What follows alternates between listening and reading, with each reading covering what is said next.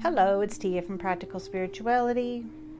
Sometimes we don't have time to sit down and do a deep, thorough meditation. We just need quick advice on the go, something to center or focus our energies on for the day. So let's take three cards from this oracle deck.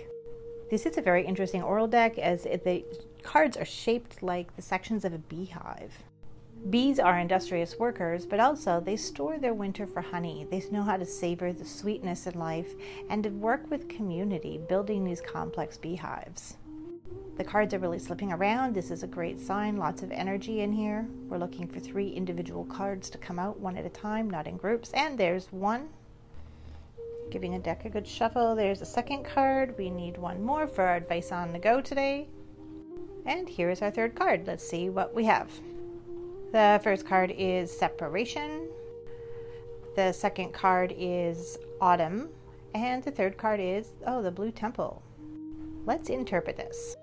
This first card, Separation, can be a hard one to see in the spread. It tells us about things that break, things that we separate from, divorce, atom splitting, end of circumstances, how we separate from things we once felt part of.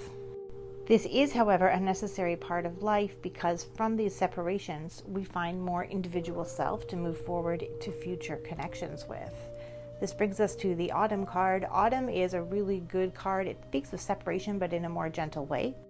So, this is saying that you have had your harvest, your situation has come to fruition. All the fruits of the trees have been ripened and now they're falling and it's time to let it go. Don't try to breathe life into a circumstance or a relationship that has died. You're only causing undue stress. You're wasting your time. You're causing excess struggle in life. We need to know when to let go.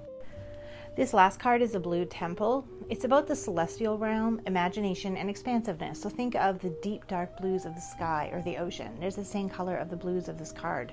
You have entered a space of new possibilities and new depths. You remember the threads of experience, both positive and negative, through past separations, through past harvests and autumns. But your mood and tone now is what creates your future. Remember, it is not the past that shapes us, but our stories of the past. How can you use past separations or the separations you're going through right now to enter a new space of depth and possibility? This is Tia from Practical Spirituality, and I hope that helps.